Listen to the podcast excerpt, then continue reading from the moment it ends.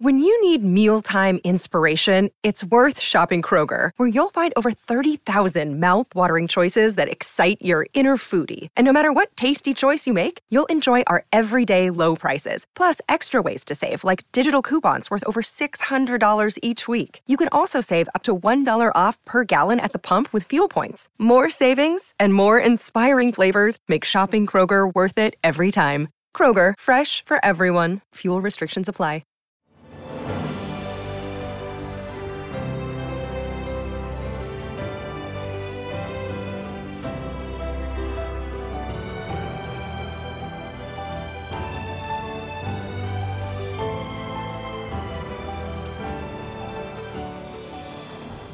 Welcome to the newest episode of Beyond the Fame with Jason Fraley. I'm your host, Jason Fraley, picking the brains of the top filmmakers, musicians, and artists of our time. Curtis Blow MCs the Hip Hop Nutcracker at Strathmore in North Bethesda from December 20th through 22nd. I spoke with the rap legend about pioneering the hip hop genre with hits like Christmas Rappin' and The Breaks, as well as being sampled by the likes of Next and Nas. Hey, Curtis Blow, thanks so much for joining us on WTOP. Oh man, thank you. Thank you for having me. Now you've been with this thing from the beginning, uh, back at the world premiere in New Jersey in what 2014. What was the original idea back in the beginning? Just sort of recontextualizing Tchaikovsky for a new audience, a new generation. Yes, it is the hip hop Nutcracker. What an in, amazing situation. Um, you know, it, it's a modernized version of the classic um, Tchaikovsky, uh, big orchestra sounding music that is the most incredible sound to hear when it's mixed up with hip hop music. So that fusion of the hip hop beats under the classical music is a great thing to witness. Oh yeah, and that's sort of the you mentioned the music. What do we see, you know, visually on stage? You know, paint us a visual picture for the radio of, you know, what sort of dance we see. well, it's a holiday hip hop extravaganza. when you see the actual visuals of the b-boys, we assembled we assembled the greatest dancers uh, from around the world. We call them the b-boy dream team and to see them on stage doing their thing, dancing to classical music of Tchaikovsky is wow, wow, is worth more than the price of tea in China. awesome. We can't wait to see it. And then obviously you'll be emceeing sort of, I guess you'll be have the mic just saying some things in, in between. Yes, I am the host MC, and I actually come out in the intro and get everyone ready for the performance. And uh, I take them back to the old school and sing a old uh, medley of old school hip hop songs, and everyone's dancing and stand, standing up in their seats and throwing their hands in the air and having a great time. And the last thing I do is I sing a song about New Year's Eve right? And I make everyone count down from 10 all the way to one. And when we get to one, we scream, Happy New Year! And everyone is is screaming. And then the lights go out and the curtains come up and they start the show. And it is, it starts on New Year's Eve in 1980. Gotcha. That's that's where it's set. Gotcha. Cool. Well, speaking of uh, taking them back to the old school, remind our listeners how how you know you got into rapping in the first place. You were born in New York in what fifty nine. Grew up grew up in Harlem. What sort of music did you listen to? How'd you get into rapping? Well, uh, that's a pretty long story right there. Uh, but I'll tell you the short version in a couple of paragraphs. We'll say, you know, I was. It was all about the music the music that spawned the dance to the music. And then, of course, the DJ who played the music for the people to dance to, and how the rapper, the MC, became the master of the ceremony and just ushered in this vibe of having a good time in the place to be. And that's what it was in a nutshell, what I did uh, all of the above. And um, I was for- fortunate and blessed to be able to carry it off. Of course, I went to college, school, um, and brought the culture into the classroom and the classroom into the culture. And so that was a big uh, part of my uh, uh, success because of I had an advantage over everyone else who didn't have an education in communications, which was the relative field to hip hop. You know, we are orators and communicators, and you know, it's all about the culture and the communication. You're right. That that studies, the communication studies, probably really set you apart. Well, um, as everyone knows, I'm in at age 20 in what 1979, you became the first rapper, I believe, the first ever to sign a major record label for that self-titled debut album. Of course, it had that huge smash hit, "The Breaks," which we all know. I, th- I think VH1 might have ranked it like one of the top 10 hip hop songs ever a couple years ago. But memories of recording "The Breaks." How'd you come up with that one? Well, uh, my producers actually, J.B. Moore and Robert Ford, uh, asked me, you know, after Christmas rap, what's the next song you want to do? What idea? I said, I want to do a song with a lot of breaks in it. So my B-boys, my B-boy buddies can do their thing and dance, you know? And so uh, JB came up with the concept. Oh, well, that is great. You know, there was an old philosophy song that came out in the 1920s where the guy was saying, you know, so your your wife left you and and you lost your job and your car got towed away. Don't worry, the sun will shine tomorrow. Everything will be all right. it's like, you know, the good things and the bad things that can happen to one you know, just say, you know, that's the bricks, you know. That's the bricks. And so that's where the concept comes in.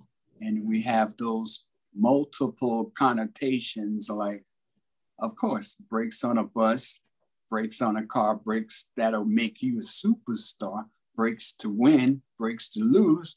But these here brakes will rock your shoes. What an incredible line oh, it's all time stuff. It's all time stuff. It still make you laugh.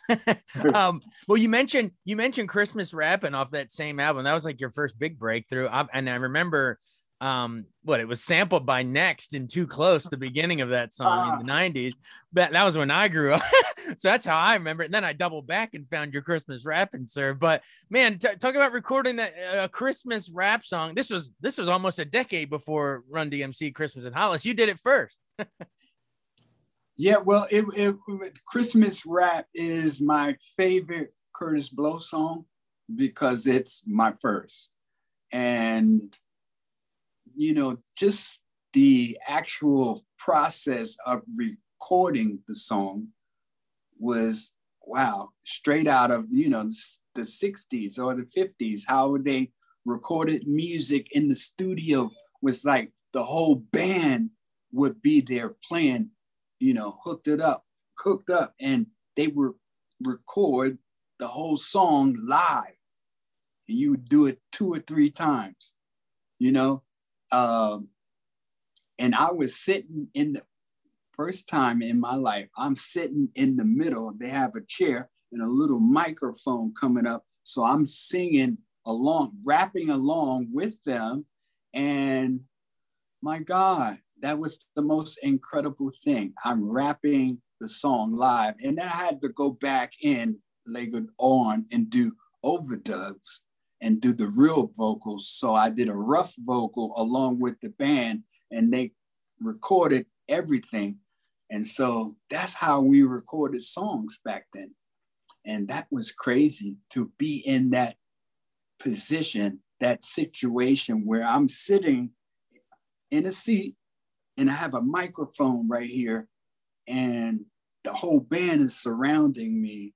And what a great, incredible feeling that is. And the fidelity of the music is it's not a block party. It's not a community center. You know, it's not out on the street.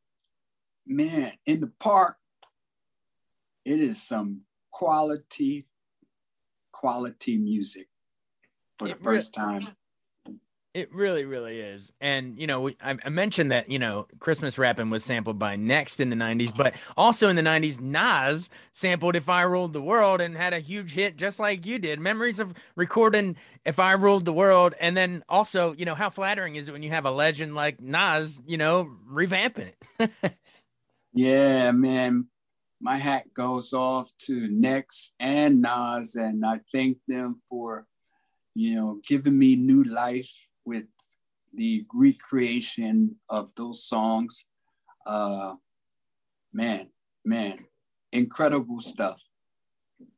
Triple platinum and double platinum, they were.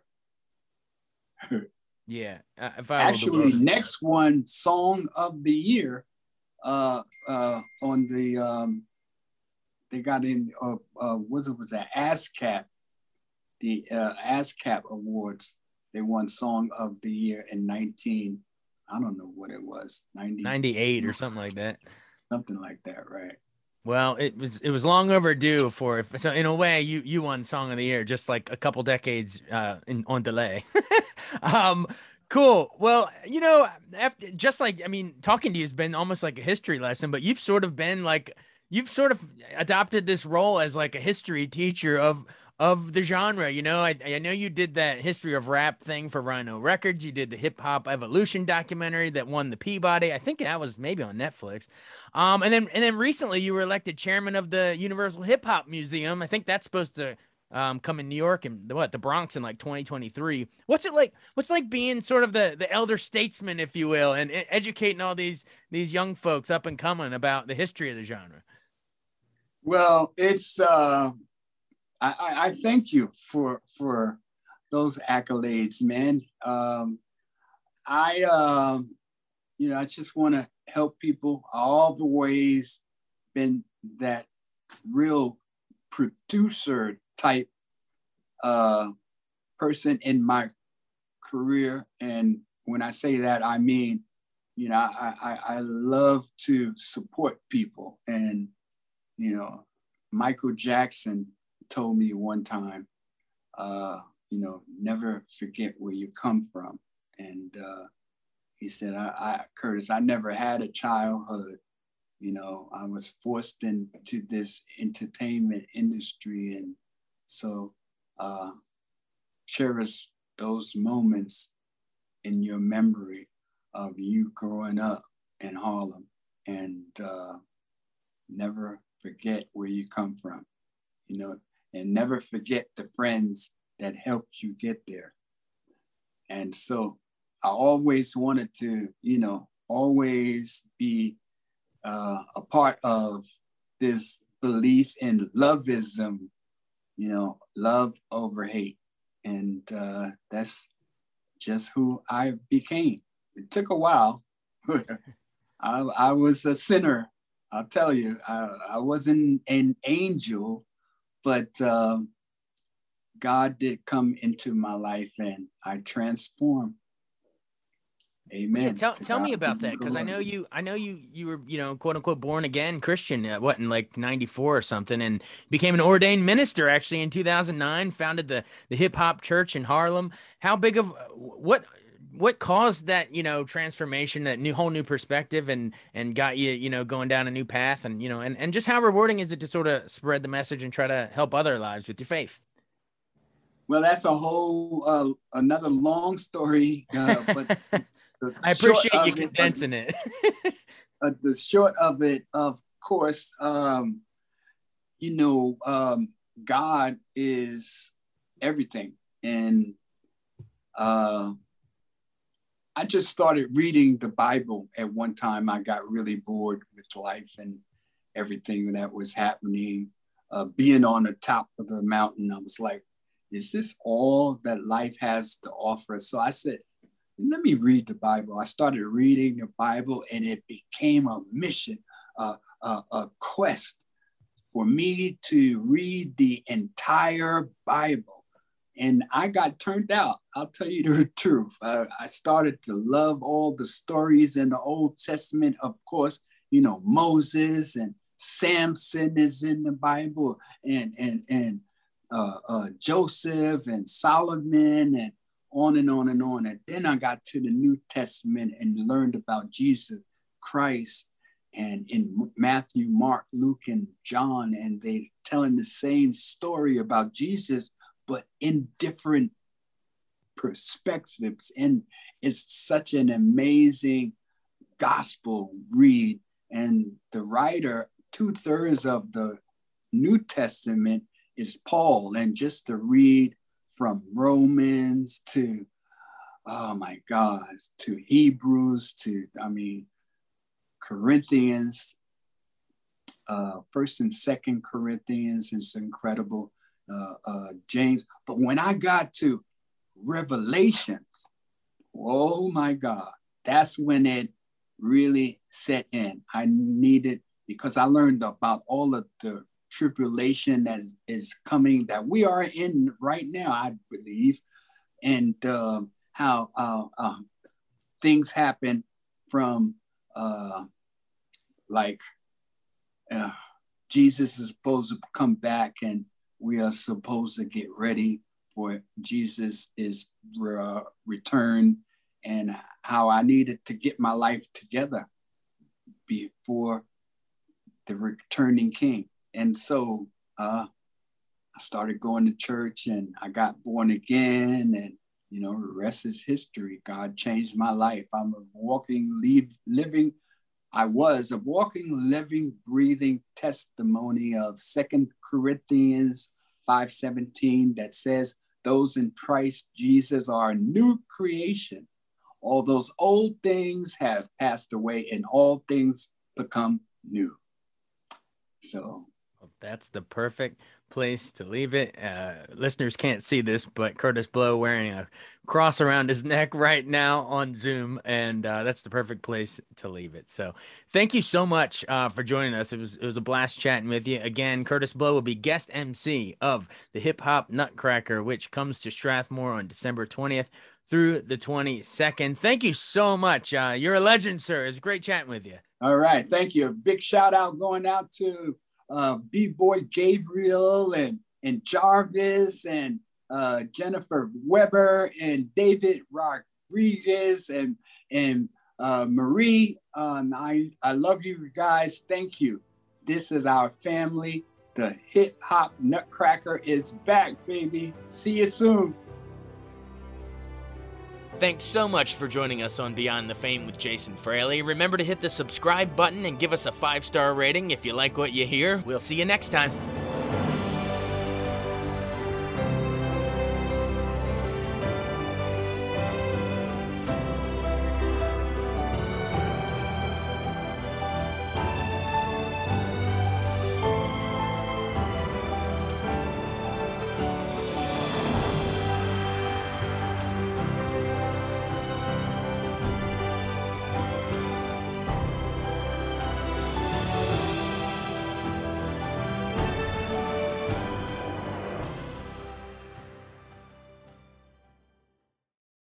I wanted to take a second to tell you about an app I really enjoy. Living in the DC area is great, and Podcast DC gathers all of the local shows that I like all in one local app health, sports, local news, politics, and so much more. Podcast DC is the new local app with hundreds of DC area podcasts to choose from. I can earn exciting rewards just for listening and share the podcasts I love instantly. Available in the App Store or in Google Play, listen local with Podcast DC.